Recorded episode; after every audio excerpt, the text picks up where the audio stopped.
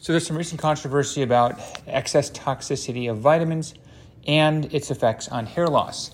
In particular, the vitamin A has been recently reported to have issues with hair loss in excess, as well as selenium.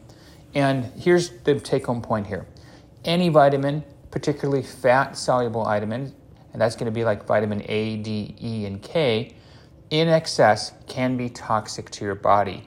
And anytime you have some toxicity, you can result in having other issues, including hair loss.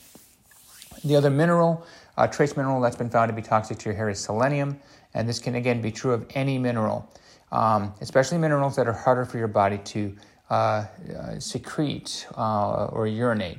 Um, so uh, be very careful with taking too many vitamins. But on the other hand, um, if you have a vitamin deficiency, guess what can happen? You can also have hair loss. So make sure you eat a balanced, healthy diet and be your healthiest to have that full head of hair.